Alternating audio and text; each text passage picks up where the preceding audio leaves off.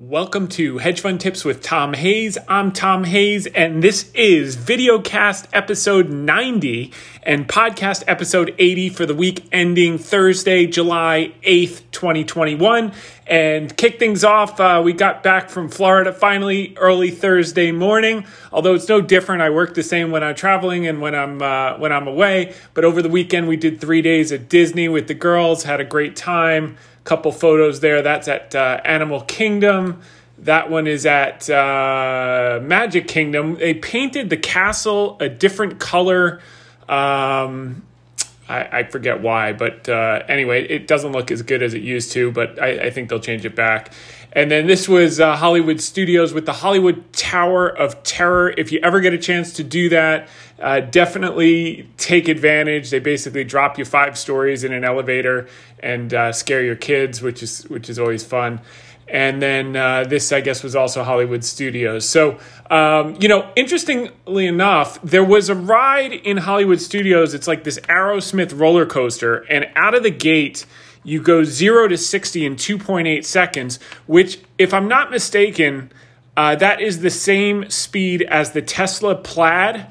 And when you come out of the ride, they you know they they snap your picture as you're going i guess you know super fast really really quick which my seven year old didn't mind because in the pictures she was smiling and i looked like a scared little child. So you know for a guy who loves speed that was a serious fast out of the gate roller coaster 0 to 60 in 2.8 seconds. And and uh, i have to rethink because i've had cars that go 0 to 60 in 4 seconds but uh, uh, or 4.3 four seconds. But uh, 2.8, not sure that's necessary, but I wouldn't mind trying it again. Uh, so that's that. But let's get down. Uh, also, want to congratulate Tampa Bay Lightning for uh, repeating the Stanley Cup championships. And we got to go last Tuesday. I shared with you last week, um, or was it Tuesday or Wednesday, to game two. And uh, it was nice to see Andre Vasilevskiy get the. Um, uh, Conn Smythe Trophy as MVP, which he certainly earned it. The first few games of the series, they outshot. Uh, they were outshot and they still won. Tampa Bay did. So uh, huge kudos there. Uh, and it was nice to see that last night, albeit it was on TV from Connecticut. Uh, it was still uh, good to see the progression and the win. moving right along on Friday, after last week's podcast, I was on the Claman Countdown on Fox Business uh, with Lauren Simonetti. Uh, thanks for having me on. And Ellie Terrett, thank you for having me on. And the basis of this segment was to talk about the jobs report and to talk about the trade. And we're going to get into that in our article of the week. Um, so uh, hang tight for that. Also, want to thank Devik Jain and Amber Warwick for quoting me in their article in Reuters this morning. Everyone knows the market was down huge. The futures closed down weak, but but uh, with uh, some more strength than it had in the morning. And I said, what you saw with Didi this week really spooked investors because you have a concern now that we don't know what the regulatory proposals are going to look like. Until there's clarity and the Chinese government moderates its stance, investors will dump holdings and ask questions later. And we saw that this week. And we're going to talk about uh, how we're thinking about that and what opportunity it may represent uh, for us to take advantage of, which we have been taking advantage of. And I think these are some appropriate quotes to set up the context of today's call. Uh, Benjamin Graham said, Individuals who cannot master their emotions are ill suited to profit from the investment process. And this game is 80% mental and 20% technical uh, uh, understanding what to do.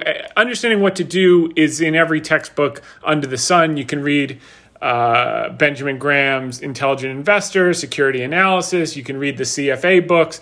But when push comes to shove, why isn't every CFA a billionaire? And, and the answer is because it comes down to temperament, uh, risk capacity, knowing what you own, uh, etc. And we're going to drill down into some of that, as, particularly as it relates to Baba on this week's call. Uh, and uh, this second quote from Philip Fisher. Uh, he says the market is filled with individuals who know the price of everything but the value of nothing.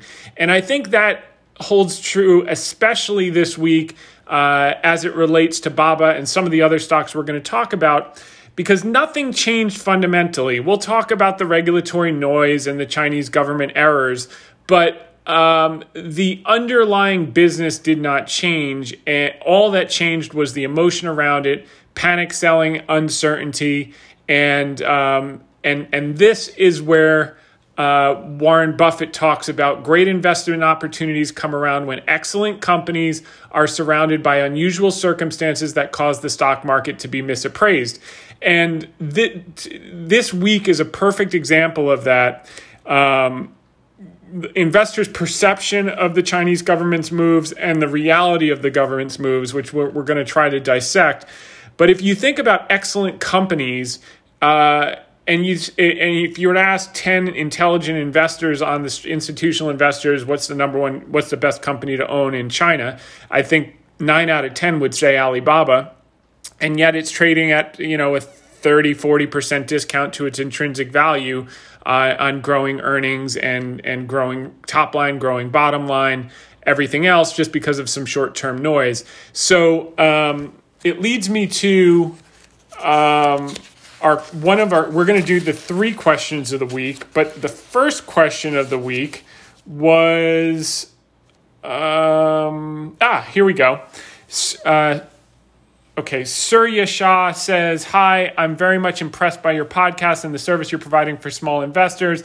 Unfortunately, I did not buy some shares in Alibaba, even though you were pounding on it. Should I wait for some pullback as it has risen quite a bit since your recommendation, or is it still okay to buy for the long term? I really appreciate your input. You're the best. Thanks. Well, this is the this is the beauty of uh, of markets is that uh, everyone wants to buy on a pullback until they actually get the pullback. So, uh, Surya, I don't know if you're out there, but we were uh, in the market today aggressively adding to Alibaba. Is today the bottom? I, I have no idea, but all I know is I have a rough value, rough idea of where the intrinsic value of Alibaba is. And I think over time it's well north of 300. Whether it takes six months to get there or 18 months or 36 months? I don't have the answer to that question. Uh, but my my presumption is is after this short-term smoke clears uh, i think you could see it uh, recover to in that ballpark uh, over the next year or so and that's going to dramatically outperform the s&p 500 because from you know 200 our basis was 211 it lowered today to whatever it lowered because we uh, uh, bought below 200, but um, uh, you know that that's going to be at least a 50% move and then we have some some long dated options as well to add some alpha. So you know if we're right about our outlook on intrinsic value over the next 6 to 18 months uh, you know that major position in the portfolio is going to uh, yield probably notionally about 70 75 80% on on the total amount of capital at risk. So um, so we like that risk reward. And if it goes lower we'll probably add a little bit more. And um, uh, so so that's that. So let, let's talk about it because um, the second question was basically the same thing but this was from first name only blake uh, hi, Tom. First off, love your show and appreciate all the insight you give to uh, to listeners. As someone who wants to get into the industry, your podcast has been an incredible tool to supplement my learning. I have a question for the Ask Me Anything segment of your podcast. I'm sure you've gotten this question a lot, but feel it's relevant with the the news from China this week with Chinese authorities possibly changing rules, allowing them to block companies from listing overseas. How does that affect tech giants like Tencent and Alibaba that have already IPO'd and sold shares to US investors using the, the VIE structure? Obviously, we understand the potential impact for pre IPO tech companies trying to attract foreign capital but wonder if there's any potential risk here to Tencent Alibaba with restrictions potentially being imposed, intensified scrutiny, etc. Uh, great question. We're going to cover that as well, Blake.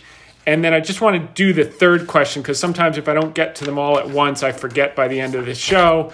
So uh, Shaurab Mohammed asks, uh, how are you? Great video cast, extremely informative. And now you gave us the process you go through FinViz screen for large cap over $2. Fantastic as usual. In all the last three video casts, you mentioned that the yield sensitive sectors and I researched uh, and I researched understood the defensive sectors and big pharma, but I couldn't understand why the tech sector. So we've been talking about, by the way, and this is a great segue into this podcast.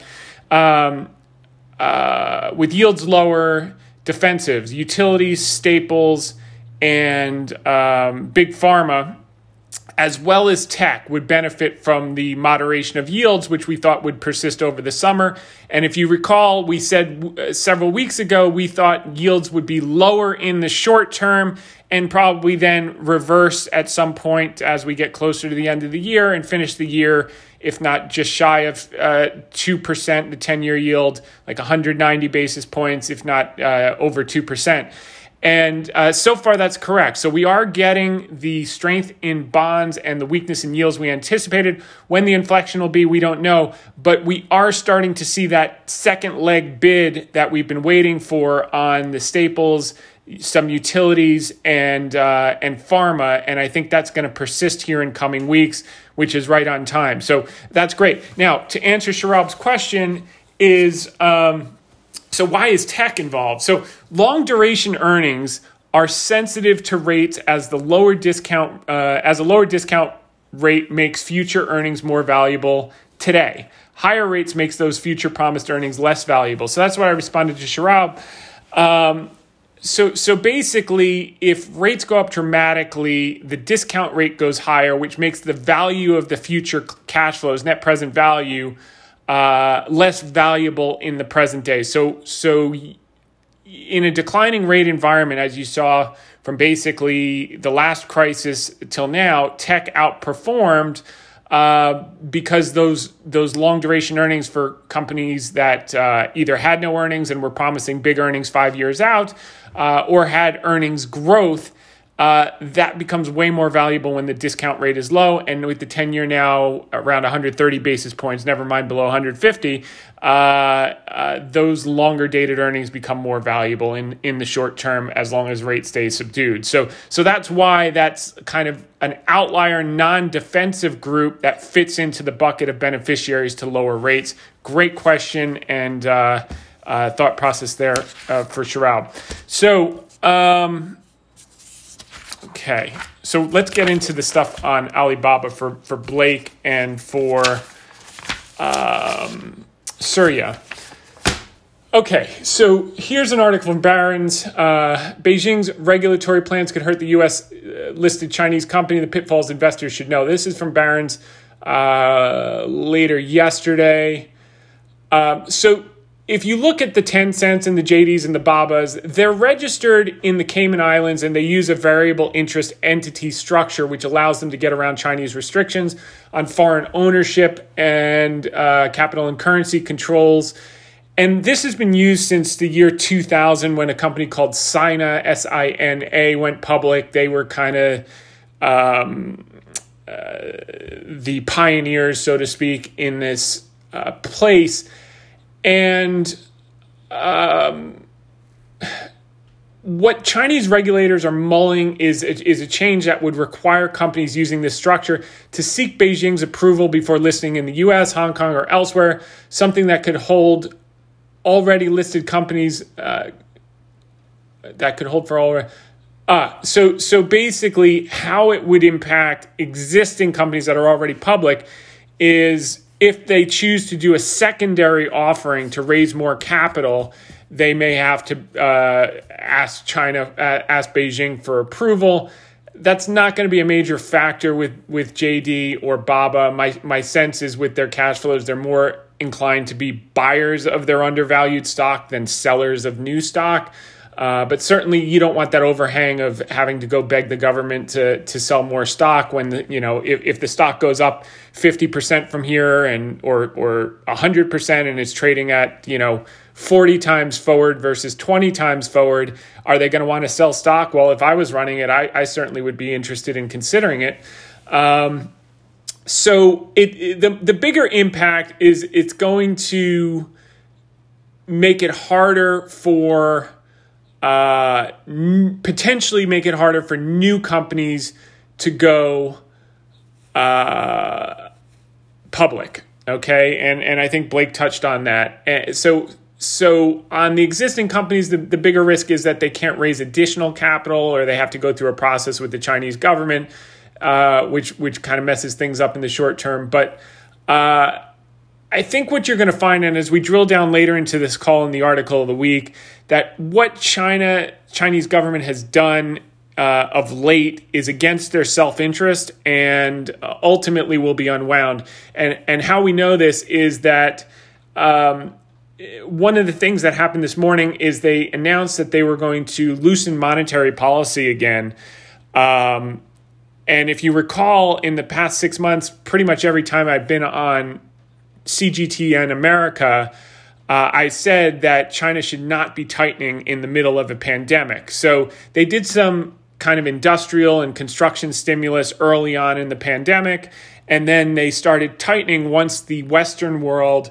Uh, announced aggressive fiscal and monetary policy, they basically said, okay, we're going to tighten, we'll just free ride on them and piggyback. And I said explicitly, this is a mistake. They should keep the pedal to the metal like the Western world is doing until the pandemic is fully in the rearview mirror. There's no downside to doing so, and there there uh, might be tremendous downside if they tighten too early. So that's what we saw. But they they adjusted. It's a, it's it's one thing to make mistakes. It's another thing to not correct them. And um, and I think that what we're going to see with their kind of killing their own, um, that they're going to find that if the global capital markets start to close the door on Chinese companies, their hopes and dreams of becoming uh, having global economic hegemony will be destroyed immediately um, if if their biggest enterprises aren't able to raise capital, and, and it's moving in that direction. Uh, but I think we're at an acute enough point that it's in their interest to back off. And if they do so at this stage before too much damage is done, then um, then the outlook uh, uh, will be very positive for them. But um, uh, we'll we'll drill down. The other thing that kind of knocked the market for a loop this morning, obviously, the Tokyo Olympics will be held without uh, fans after new COVID 19 state of emergency declared. That's you know the uh, Delta variant is is getting some traction globally for people that don't have the mRNA vaccines yet, uh, but don't worry, Pfizer and Moderna are going to get them to you, and uh, that will be taken care of in due time. The next few things I want to cover these are from Ryan Detrick over at LPL Financial. Um, let me just see here. Okay, so he has basically just some uh, overviews when the S&P makes uh, seven consecutive new highs, what happens a month later, 3 months later, 6 months later, and 12 months later. On average, it's up in every single period. So uh, this short-term pullback is in line with what we had expected in the beginning of the year. We thought we were going to get a handful of these shallow pullbacks, three, four, five percent. Uh, you know, closer to most of them have been three percent actually up to this point. Uh, we've had about three, so we should expect a few more before the end of the year and finish out the year mid teens. You know, we may very well finish out high teens since we've already booked 14, 15%. I guess maybe a little less than 14% as of today. Um, but on balance, it just shows an underlying bid in the market, and that persists. What happens after five months? The S and P, uh, five months of win streaks for the S and P 500, one month, three months, six month, and twelve months on average. Again, it's up in all periods. And uh, five quarters of S and P, same thing. A quarter later, two quarters later, and four quarters later, it's up up on average. So uh, good quantitative data from LPL and Ryan Detrick. Um, now, a couple other things. Um,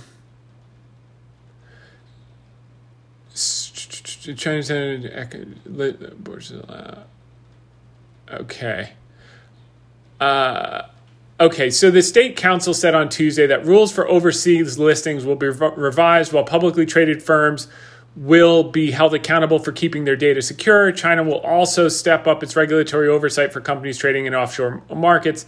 So, uh, and under the revised rules, VIEs like Alibaba that have already gone public may need approval for additional share offerings in the offshore market, according to people for familiar. So they're very worried about their data. They want to put on data controls. That, that that's not new. These companies will comply. They'll share the data that the government wants, and um, and it'll be back to normal. How much they're going to hold back these newer companies from going public? That is is a risk. So if you own a lot of private uh, uh, equity in uh, Chinese companies and you're waiting for your big day for them to go public, you may be waiting a little longer, uh, but that's not that's not the the neighborhood that we're playing in. So uh, that's not a not not a big thing.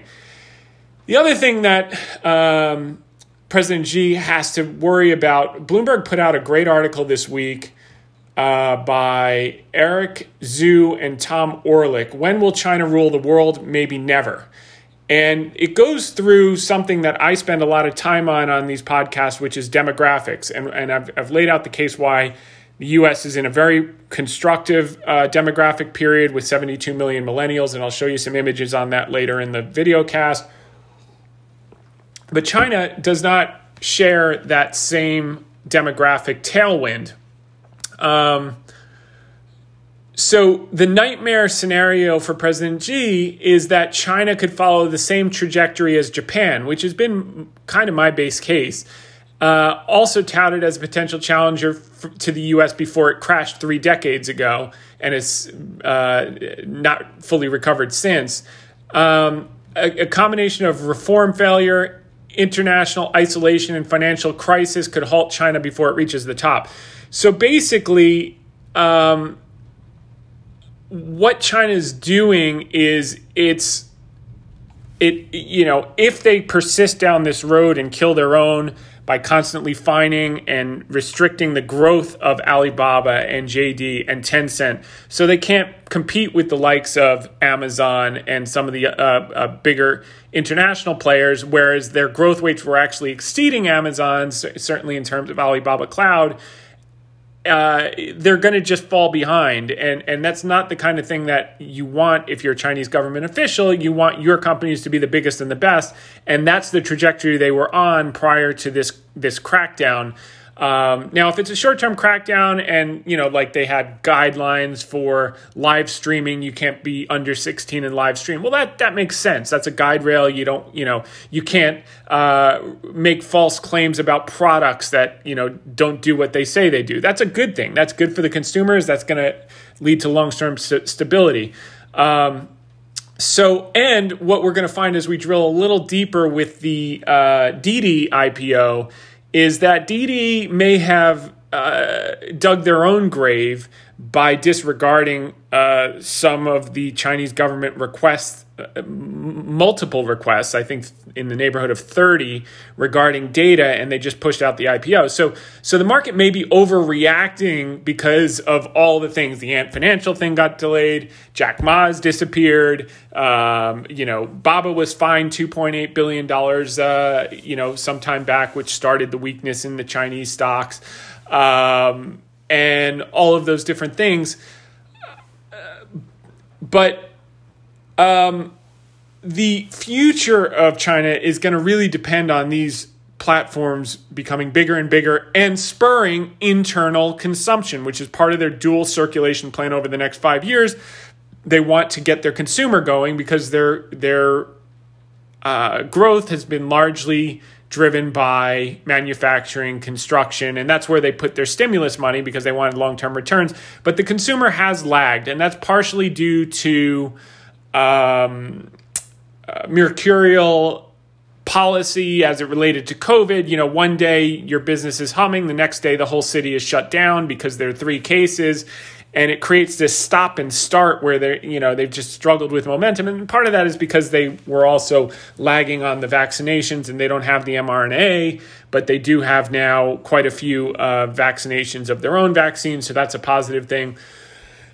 So what this article is basically saying you know obviously they're questioning China's official GDP I I uh, I take that with a grain of salt because uh, no one questions their GDP numbers when they were horrible in the in the acute phases of the pandemic. They only question them when they're good. So I, I don't think that's a reason to question. I do think demographics, because they had the one child rule for so many years, and in 2016 they changed it to two children, and now they're trying to catch up. They realize, oh my God, we're gonna we're gonna wind up like Japan. So now you can have three children.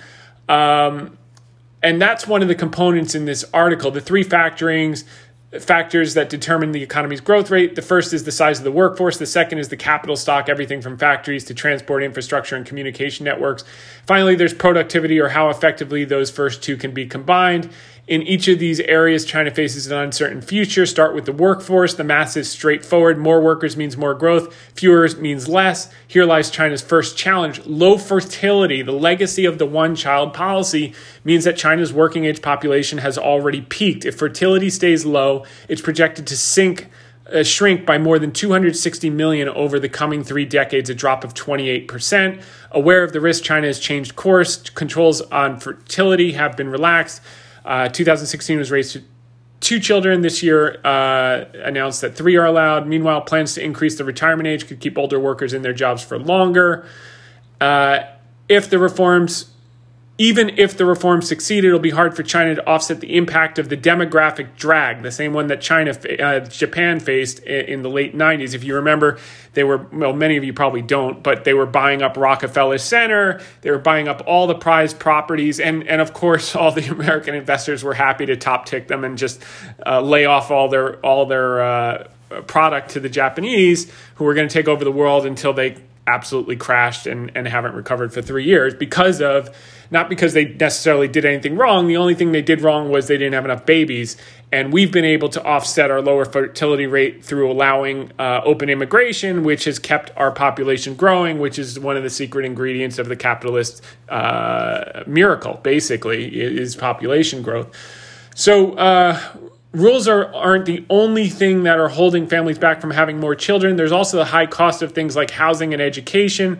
The reason I haven't bought three Rolls Royces is not because the government won't let me, wrote one netizen in response to the three child news. Okay, that's funny.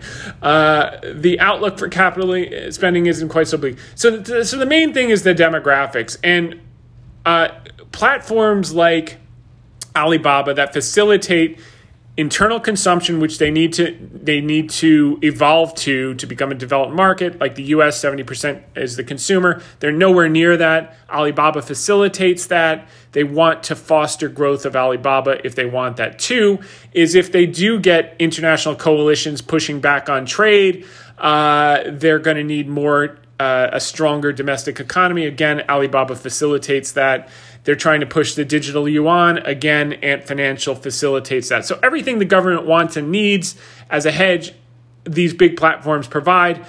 What they've been doing is uh, trying to put guide rails in, and and it's natural. Usually, regulators overshoot in the short term. They come back to the middle, and then everything's better off. You do have rules that are constructive for the long term growth, and you, um, but you don't choke the growth off completely. And if I'm the Chinese government, I'm thinking, you know, the one advantage that we have over Europe is Europe doesn't have any major tech platforms because their regulation has always been too restrictive, and that's held them back and that's set set them set them behind relative to the U.S., which is just a bastion of innovation. So. Um, uh, I, I think this is going to get resolved quickly, and I think uh, that there will be a bigger screening for new IPOs, but the bigger platforms are, are already been in that compliance process with the government. Now the market just needs to get comfortable that uh, this is the extent of it. As we say, it's always darkest before dawn, before they can start put, to put money back to work. On the flip side, if the government continues to push on a string and hurt themselves and hurt their biggest, most profitable enterprises, and biggest hope for the future, both domestically and in terms of international growth, then they'll just leave themselves in the dust, and the rest of the world will out outcompete them and out innovate them and outgrow them. Uh, if regulation becomes too stringent uh, or if capital flees. Look, capital goes where it's treated best. And if the government starts to disrespect the capital that's been afforded to it and its enterprises, which create tens of thousands, if not millions, of jobs, uh, which keeps you know the populace stable and keeps the government in power then that capital will go away and so will the stability and so will the jobs and so will the the uh, perceived uh, power in the region. So you know this is a calculus that uh, i'm sure they're fully aware of uh, and they may be coming to grips with the fact that they're overshooting in the short term. And that did uh, come to bear this morning. This was something that I tweeted out that wasn't picked up on many of the carriers, but Reuters put it out. And what it said was um, okay, the CAC, which is the um, which is the uh, the domestic regulator that Cyberspace Administration of China um, that started in 2014 by President Xi Jinping, uh, implements online censorship that has uh, dramatically tightened under his tenure.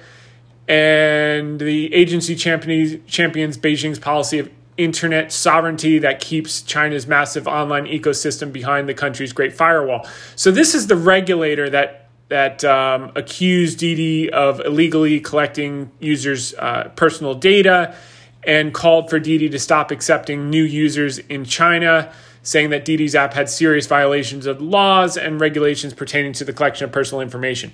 Now, if you actually dig a little deeper, uh, there's an article that came out midday today in the Financial Times that said Beijing asked Didi to change their mapping function over security spheres before the IPO and requested multiple changes to the map- mapping function of ride hailing Group Didi's app before its listing, fearing it could reveal sensitive government locations, according to two people familiar with the company.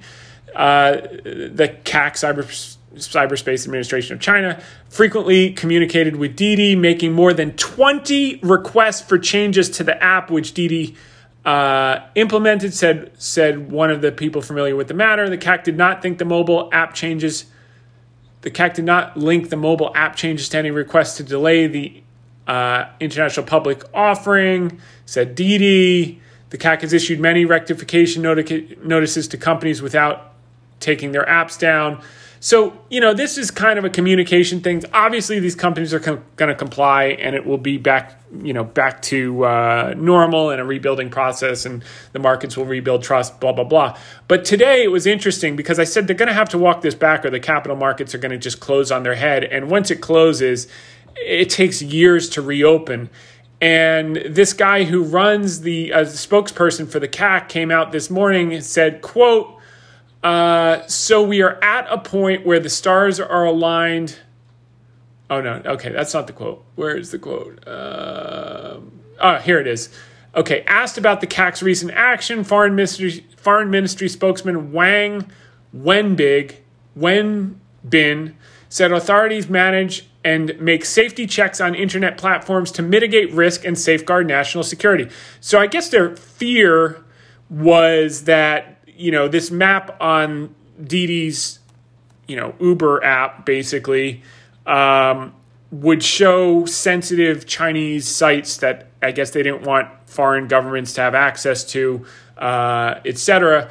So he says, quote, China's policy remains unchanged. So if the market believed that, all these stocks would have been bid today. So so now they they're starting with the words. Let's see if they if they follow through with the action, so the market can believe what they're saying. China's policy remains unchanged. We continue to open up and support the development of internet platforms, and we will continue to encourage Chinese companies to engage in international exchanges and cooperation, he said. So, this is the key quote. So they realized probably they went too far. Capital's fleeing. Projects are getting shut down. IPOs are getting shelved, uh, which basically means all these companies are going to do what? They're going to lay off Chinese workers which are the source of the Chinese government's power. So, if you get people uh, unemployed due to bad policy that causes capital to flee, you lose your grip on power. That is a bad move if you want to keep the um, Chinese government initiatives moving forward for growth and increased competitiveness on a global scale. They probably realize that this is the first. Um, uh, reversal in language. Now we get to see if we're going to see some follow through with reversal in actions, which helps them, uh, which helps which helps everyone. So so that was that. D, you know, I guess the takeaway here is Didi obviously probably has some fault here. Uh, for forcing it out, and probably not a good idea to force it out at the same time the communists are, you know, celebrating their hundred year birthday. Probably wait a couple weeks before you push something out like that, especially such a big marquee thing. I mean, Didi has a monopoly on ride sharing in China. I mean, it's like it's like if Uber were to knock out Lyft and all taxi cabs, that's Didi. It's a pretty interesting uh, platform. Um, uh, so to push that out, you know, wrong time. They should have learned a little bit from Jack Ma. They didn't. So so we got to deal with this short term. But that created an opportunity for us. So. Um, uh, you know, I, I, think we've adequately addressed Blake's questions and um, Surya's questions. And what I actually said to Surya privately was, look, I don't know where the next five or ten dollars is up or down because it had, you know, rallied from 211 to 229 or whatever it was. And I said, you know, they're probably going to pull back and consolidate a little bit. On last week's call, if you remember, I said that both about Baba and about Splunk because they had such big moves so quickly um, from where we were suggesting them several weeks ago. And, you know, it certainly pulled back more than anticipated based on this news, but that also created an opportunity. But I also said, so the answer to your question is we've just had a huge move, you know, do a little and then, you know, add more if it goes against you. Um, and and kind of average into your position, and uh, and hopefully you know she's been able to take advantage of that. And by the way, uh, this see the terms on hedgefundtips.com. Uh, right here, this is not investment advice. This is my opinion. So I don't know what Surya's situation is. You have to do what's right for you. Talk to your financial advisor, uh, etc. I deal with accredited investors that are accustomed to risk and reward. And by the way, I think the other thing that um, has kind of separated Warren Buffett from the rest of the pack. And we've covered this in recent weeks. He's still the richest guy in the world. He just gave away half of his money. So, you know, he's worth north of $100 billion, but he gave away half of his stock over the last um, handful of years, whatever it's been. So, you know, his wealth would be well over 200 billion right now. And, you know, he's been coasting uh, for a number of years. So, um, leaving that aside, the point that I'm making is that volatility does not equal risk. If you take one thing away from this call, um, that's probably the most important thing. Volatility does not e- equal risk. If anything, volatility equals opportunity. Um, and far too often people equate like you know they they look at Sharpe ratios and they you know want to know what you're up and down on a week by week and month by month, you will never outperform if you don't have volatility because by by definition, in order to get alpha, you're taking advantage of dislocation. And dislocation is when there's wholesale uh, puking and um, overshot. You know, if you're going long, overshoots to the downside, or dramatic overshoots to the upside if you're going short it's never a wise idea to get aggressively short at the beginning of a new business cycle, which is why we've had you know much less uh, short exposure than historically in the last year and a half.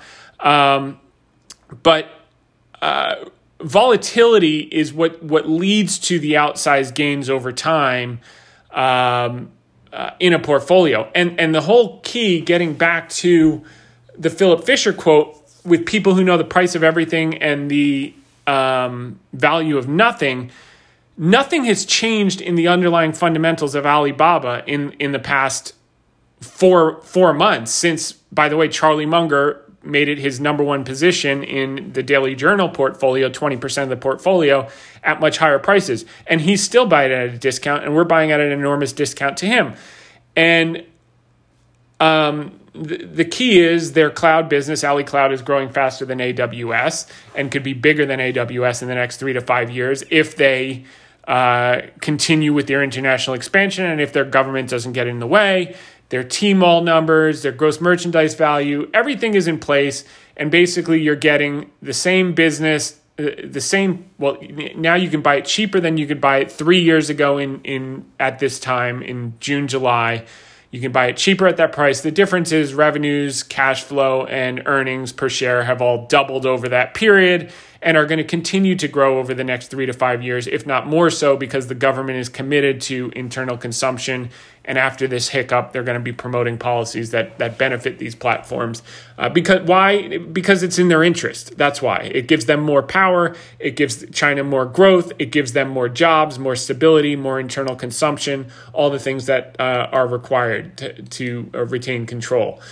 Uh, inside of that, Alibaba uh, actually got an upgrade from KeyBanc analyst Hans Chung. Uh, upgraded, uh, maintained the overweight, and his thesis is despite lower expectations, Chung says Alibaba's market position remains strong among peers in the aftermath of the anti monopoly crackdown in China, as per the analyst. And by the way, all these regulatory cl- crackdowns, whenever the government gets involved, the big get bigger and the small can't uh, the small can't pay for the regulation. So effectively, the net effect of what happens when the government cracks down on all these rules is the small people can't afford to comply. It um, deters new entrants to the marketplace. The bigger people can spend the money on the uh, compliance with the new regulations, and it builds their moat bigger and bigger as competition goes by the wayside because they can't afford to comply. So the same thing is happening to Alibaba. The same thing will happen in the United States. And uh, when's the last time you saw a new social network pop up? Um, so, as per the analyst, with higher average revenue per user and membership adoption, Alibaba's business to consumer online retail platform Tmall has boosted its market position in the mid to high end of the online retail market. On AliCloud, which is turning into a bigger source of revenue, Chung said the unit continues to see strong momentum in the enterprise and public uh, and the public sector. The analyst said Alibaba's management tone indicates better landscape landscape dynamics than feared by Wall Street. Um, and uh, so the lower price target, so their target is $270, which would be uh, 35% move from here. Uh, lower revenue, operating profit for, okay, expectations of lower revenue and operating profit for Alibaba in fiscal year uh, quarter 20 Q1 2022 due to slower growth in gross merchandise value.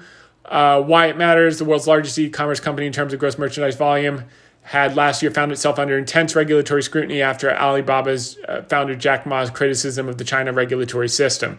Uh, uh the cloud unit is Alibaba's second biggest revenue driver after its core e-commerce business.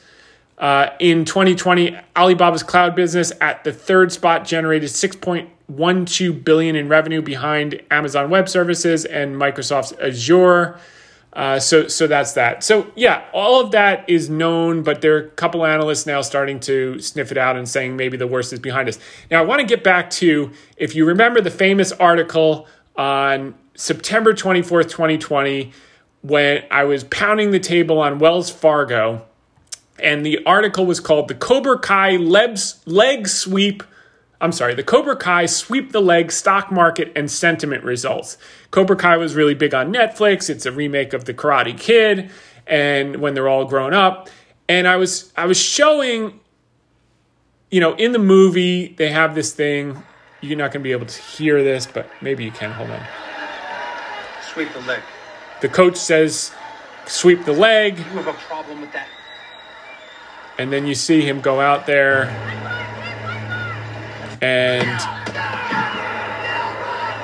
anyway so he sweeps the leg. And that's basically what happened to wells fargo when i wrote this article. So we are bullish. It was building this base. It took like six months uh, but we are just like look this thing's trading at a 50% discount to book. It's only done this two other times in history.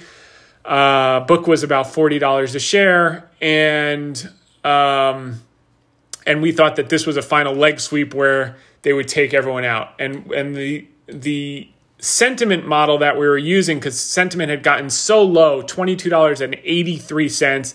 It then went up to 47 or $48, and then we started saying these things are going to pull back because all the late money was getting excited. Everyone that hated it and was making fun of it on the major stations in the 20s loved it up here and wanted to couldn't couldn't buy enough. The turnaround story is real, yada yada yada. And that's when we were like, we're lightening up. We know this is going higher over the next three years, but we're going to take a little off here. and uh, and sure enough, it's pulled back to the mid to low 40s. Uh, and we're going to talk a little bit about banks and and how we're thinking about them short term as well. Now that they have done the pullback we were anticipating. Now this is the model. This is from Justin Mamis. I, I I don't really know who that is, but this sentiment chart has circulated for years and years. And I found it to be very, very useful when you have a good quality business that you know what you own, uh, trading in a period of dislocation and how sentiment works. So we used this in this article. You know, we said, uh, patience, Daniel-san, you must learn to hold because our basis was 25 and it went to 22. Uh, and um, so it showed this model. So this is when you have absolute enthusiasm, then you have the subtle warning and disbelief, then you get the crash and you get the panic low. Let me make sure that you guys can see this. Um, okay, uh, just make sure that this is coming in. Yeah, okay, great. So you can see the whole thing. Perfect. All right.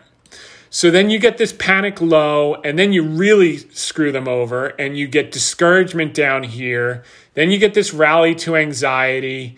Then you get the pullback again to aversion. And that's what we were in. We were in aversion, and they even sweep the leg down here, and then it took off. And what happened? It went up to $46, $47 over the next few months. Um, look at what's happening with Alibaba. It's following the exact same pattern. And I'm so happy I thought of this today because it, the timing couldn't be more appropriate. So let's go through this sentiment cycle because nothing has changed in the underlying business. Uh, and we just went through all the regulatory stuff and why it's in their interest and how they're now changing their, their languaging and mar- the market will catch on. Look at this pattern. It's exactly the same. Returning confidence was up here in September of last year. Then you get um, enthusiasm came in October, November of last year. And then you get this crash. It's exactly the same into panic. And then you get the anxiety up here, and then you get this aversion. And that's where we are. We're at this sweep the leg, just like we had with um,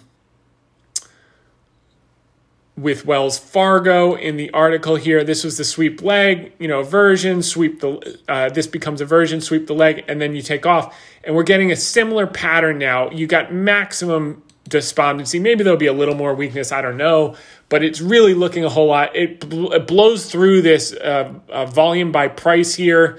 Did the same thing with Wells Fargo. It gets below this, so people start to panic. Oh, there's no one to support it. It blew through the where all the volume is, and where they couldn't defend it. It's toast. It's going to zero, and that's exactly what's happening here and we'll see if we start to get that base filling in and then a recovery to uh, to intrinsic value over time, just as we had, we had pounded the table on Wells Fargo. But I, I just, you know, this is exactly where, where we are, which would imply that as we get back up to anxiety, which is this level here, this level here, that's where you're going to face some of this pullback stuff. So once we get this base in, which you know may chop around here up then down again, to, you know, scare, but th- this may be it because we kind of got this pullback here.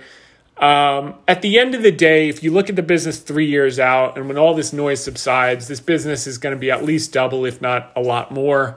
Um, and um, and that's irrespective of demographic headwinds because they have um, they have international growth uh, in in Asia, and that can continue so long as the government doesn't destroy it for them. And uh, I don't think they want to do that because they want to stay in power, like every politician around the world. That is universal.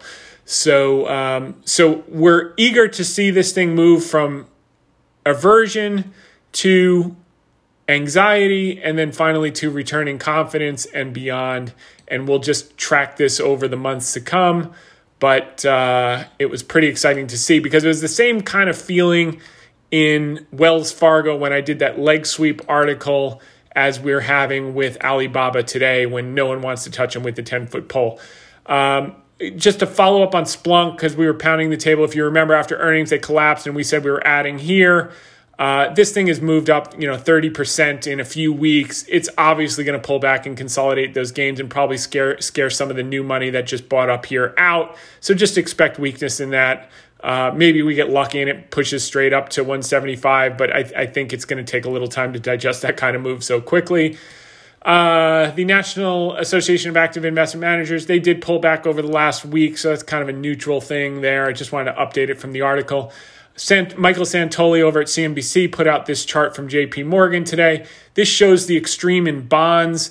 I always assume it mostly means funds are underweight duration. JP Morgan supports the general notion of bearish positioning. So everyone was short bonds. We said that it, when we were uh, three weeks ago that we expected that yields would go down in the short term before rising and, and approaching 2% towards the end of the year, early next year, as the tapering becomes more imminent.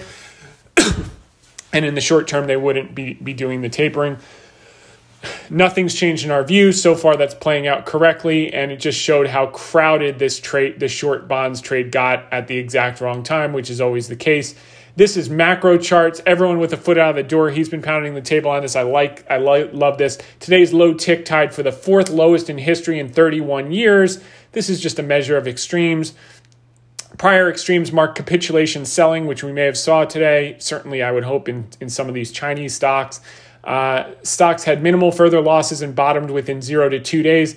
All but one record spike came in the last year. Is this time different? So, uh, so this is this spike in the tick. This was the last time. Um,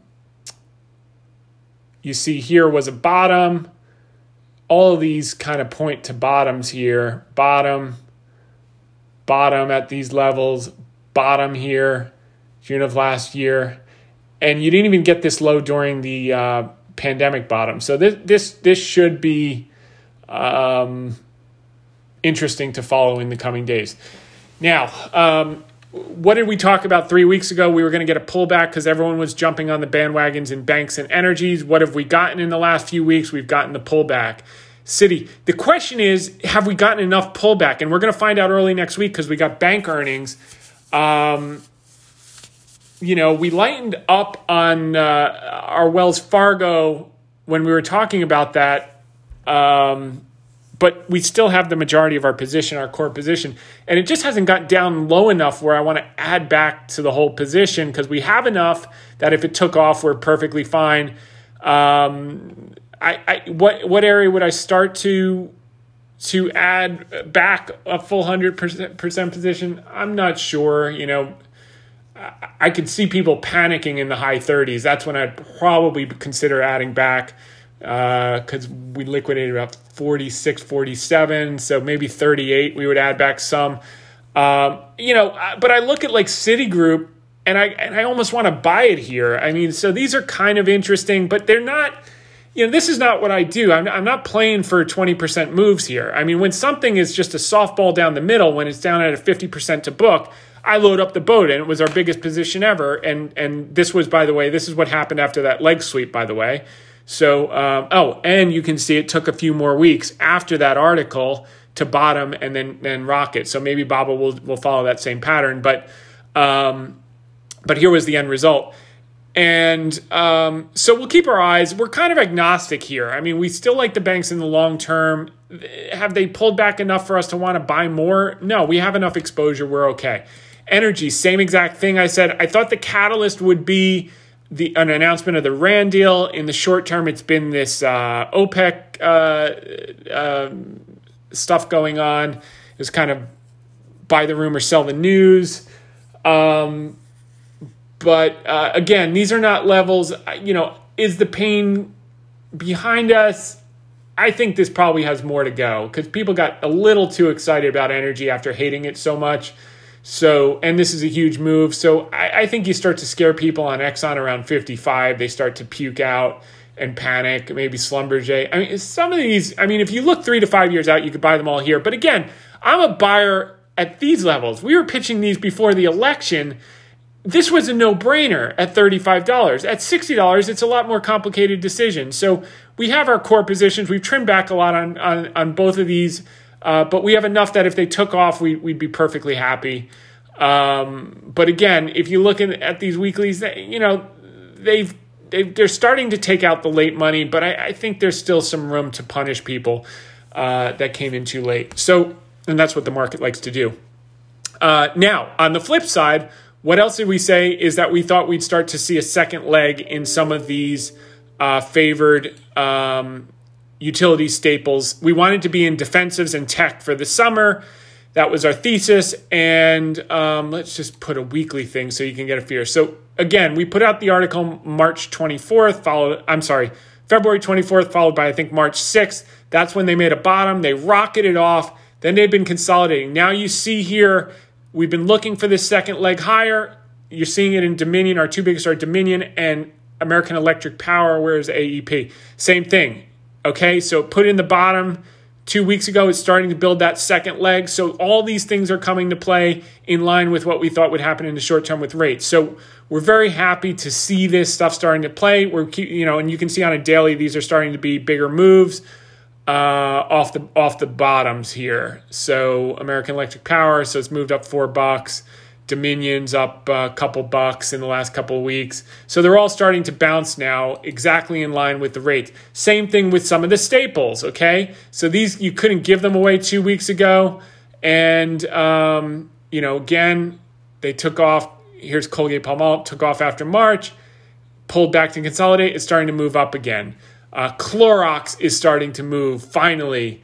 Uh, Procter and Gamble, same thing. Kimberly Clark is up uh, seven bucks in the last couple of weeks. So, you know, these are all starting to move. These are defensive groups that do well when the market's choppy, when rates are low, and we're we're seeing that that takeoff happen. So we're excited to see that. Uh, and then these are some of the big drug stocks. Again, um, let's just take a look here. Um, so Novartis is is a key one. It took off from the March, late February, early March. Consolidated the last few weeks, and now if we look on a daily, it's starting to pick back up.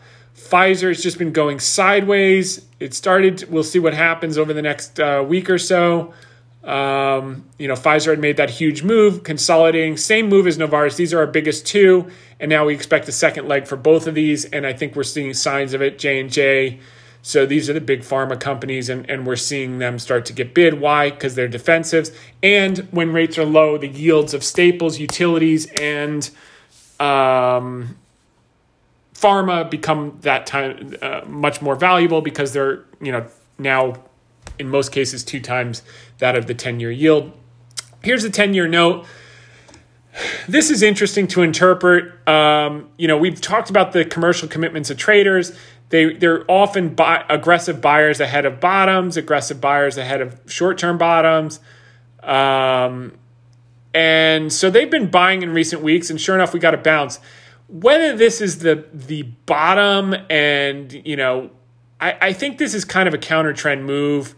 And in the scheme of things, um, it hasn't really been a, you know, a big move up or or a big move down. So if you look at historic rollovers, you get these counter trend moves, and then you get rollover, which would mean bonds down, yields up. Same thing. Even if you assume we're here, it's a counter trend move until you finally, you know, it takes a little time to build a base. So my guess is at some point uh, in in weeks or months, as I had said, short term uh, bonds up, rates down. We got that. Maybe we get a little more intermediate term towards the end of the year. This probably, you know, rolls back over, and I don't know if it bottoms here or here with yields closer to two percent.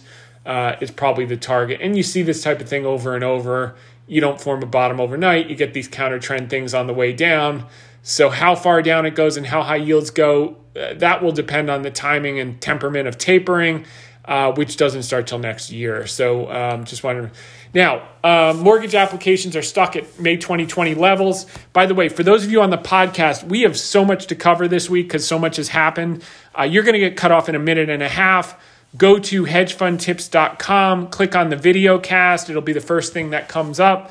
And then fast forward to minute 60 on the YouTube video, and you'll pick up word for word where you got cut off, and you'll get the last 10 minutes. We're covering a whole new thesis on mortgage lenders, and you're not going to want to miss it. So um, uh, uh, take advantage of that. For those of you on the video cast, let's move move forward. Um, okay, so mortgage applications are stuck at May 20 2020 levels. Here's why. Uh, the number one reason why is because of the mismatch between home supply and demand.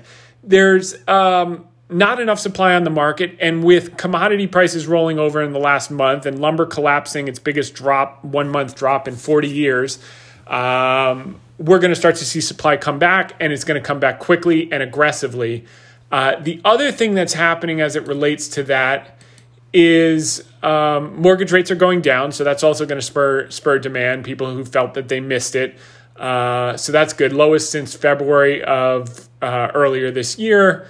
Uh, Thirty years at two point nine, and then um, the Fed meeting. This is just a review. They were divided over inflation risk and bond buying when they met in June. This is from the Fed minutes that were released this week, um, and basically what they said. Uh,